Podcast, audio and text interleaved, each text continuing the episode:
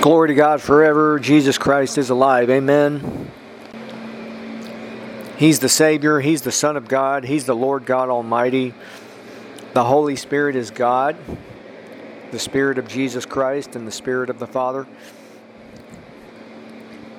The Lord is one, the Father, Son, and Holy Spirit. He's the most wonderful, beautiful person in the universe. Humans were born to fellowship with Him.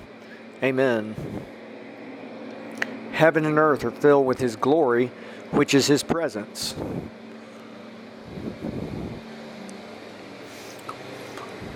Lord, we welcome You to this time. I bless those listening. I believe with them You'll reveal Your glory to them. I believe with them for their healing.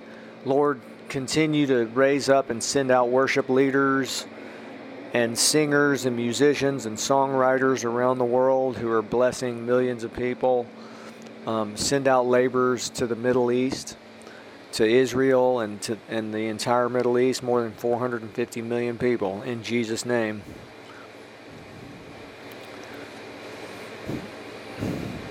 This series is about this is Wonder and Reality. My name's Jim. This series is about the presence of Jesus, also about heaven and hell. I do want to speak, briefly about a parable. The previous message was about the parable of the wicked vine dressers and how it reveals God's love and mercy, of how this king, or this person, sent three servants to receive the fruit from the vineyard, and the people that he had leased the vineyard to treated all three of them very badly, and the third one they killed. Then he sent many others, we don't know how many, wounding some of them and killing some of them. And then finally sent his son, and they killed him. So that's prophetic about Jesus Christ. But it reveals God's love and mercy and how He gave them many chances, not just one or two or three, but many chances. And now, in the parable in Matthew 22, the parable of the wedding feast, Jesus had presented more than 40 parables, and this does reveal God's mercy. But I just want to hone in on one thing, that it also reveals the other side. And let me just read this verse.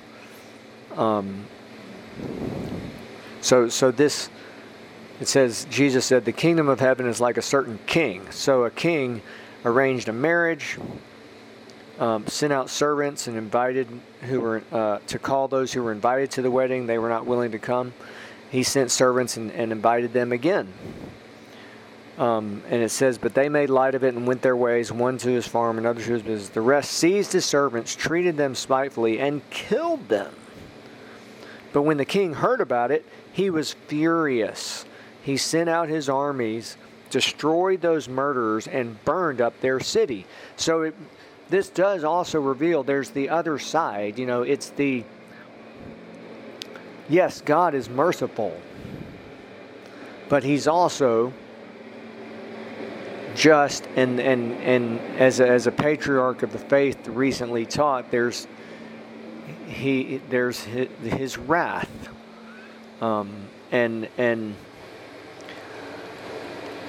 And so in this whole, heaven so wonderful, anyone who knows Jesus as Lord and Savior, who's in the book of life, will spend eternity in glory, in heaven, in God's home, in fellowship with the Almighty God, with the Father, Son, and Holy Spirit. But those who don't know Jesus as Lord and Savior, who are not in the book of life, there's the other side. They will spend eternity in the lake of fire. It's difficult to realize that.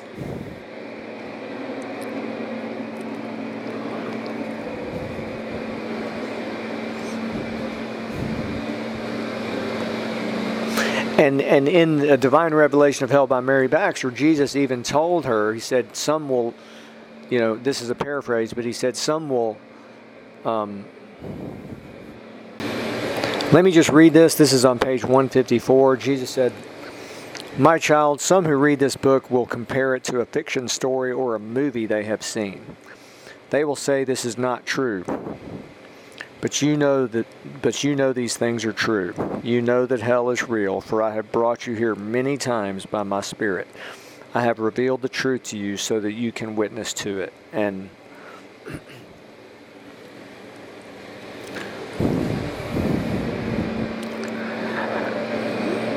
now, many say we have to just go by the Bible. So if we do that, the main subject of the New Testament, I believe, is far and away heaven.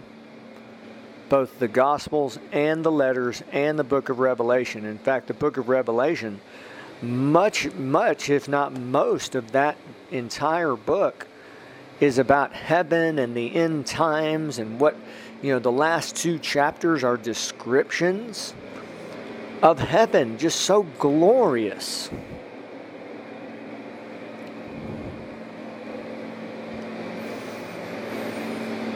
But also, Jesus spoke about what will happen to unbelievers more than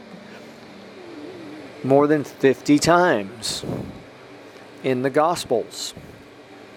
And he was very specific, very descriptive. He spoke about, I believe he spoke about that subject in every way that he could.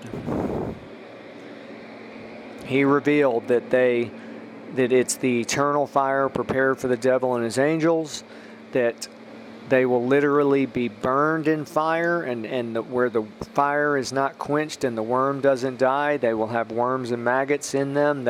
They will be thirsty and hungry, and they will have their memory of the earth. It's a place of torment. They will be tormented, it says, in fire.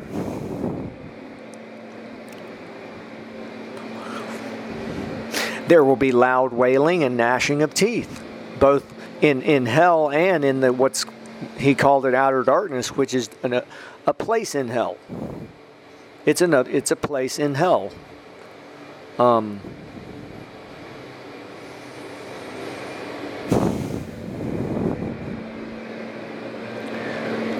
I want to encourage you that this is this week a lot to look forward to. This is going to air on January 16th.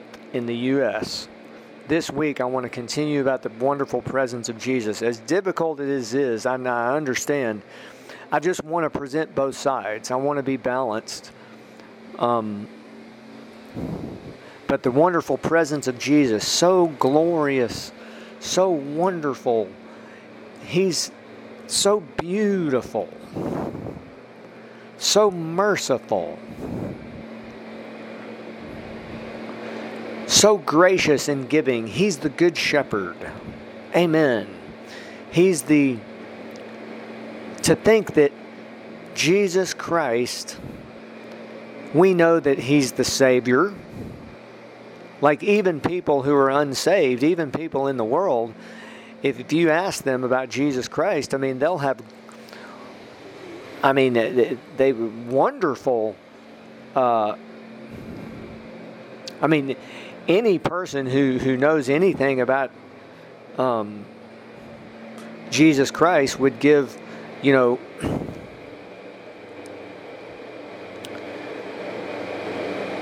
would have positive words about him, right?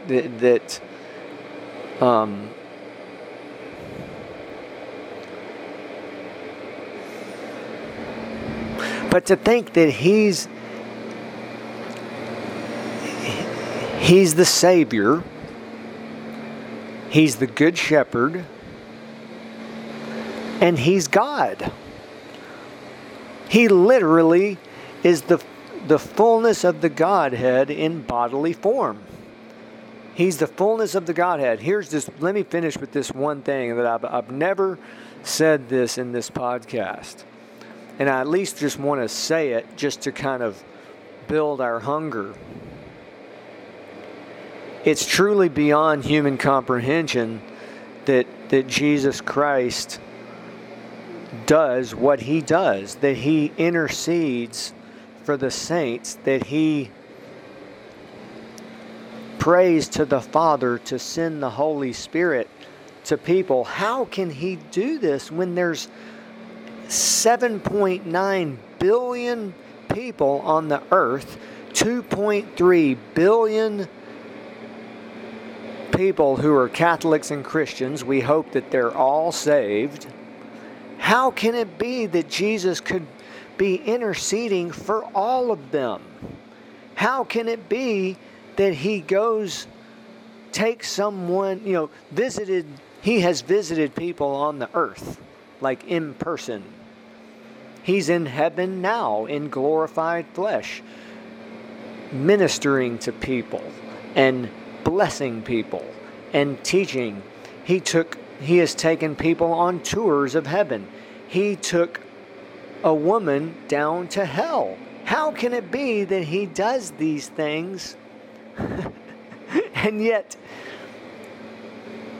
He's also, it's beyond comprehension that He could do those things. And while He's doing those things, really, I don't have an explanation for it, because it's beyond human explanation that He can do those things. And yet it could be that at the same time He's interceding for the saints. Well, how can He do it? Because He's God. He's one with the Father. How can it be that the Holy Spirit on the earth could be with every saint and fill every saint? Because He is God. Because God Almighty does the impossible. How can it be that God became a man? A patriarch of the faith, I heard him teach about, think of the power of the Holy Spirit to turn God, the Son of God, into a seed in a woman's womb. It's just supernatural. Because God can do the impossible. How can it be that Jesus Christ died and was in the grave for 3 days and rose from the dead? Because God does the impossible. Amen. That's all I want to say. Thank you for listening. Great things are happening. Thanks to our partners. In the last 30 days, people from more than 35 countries have listened to this podcast. I bless the listeners, Lord.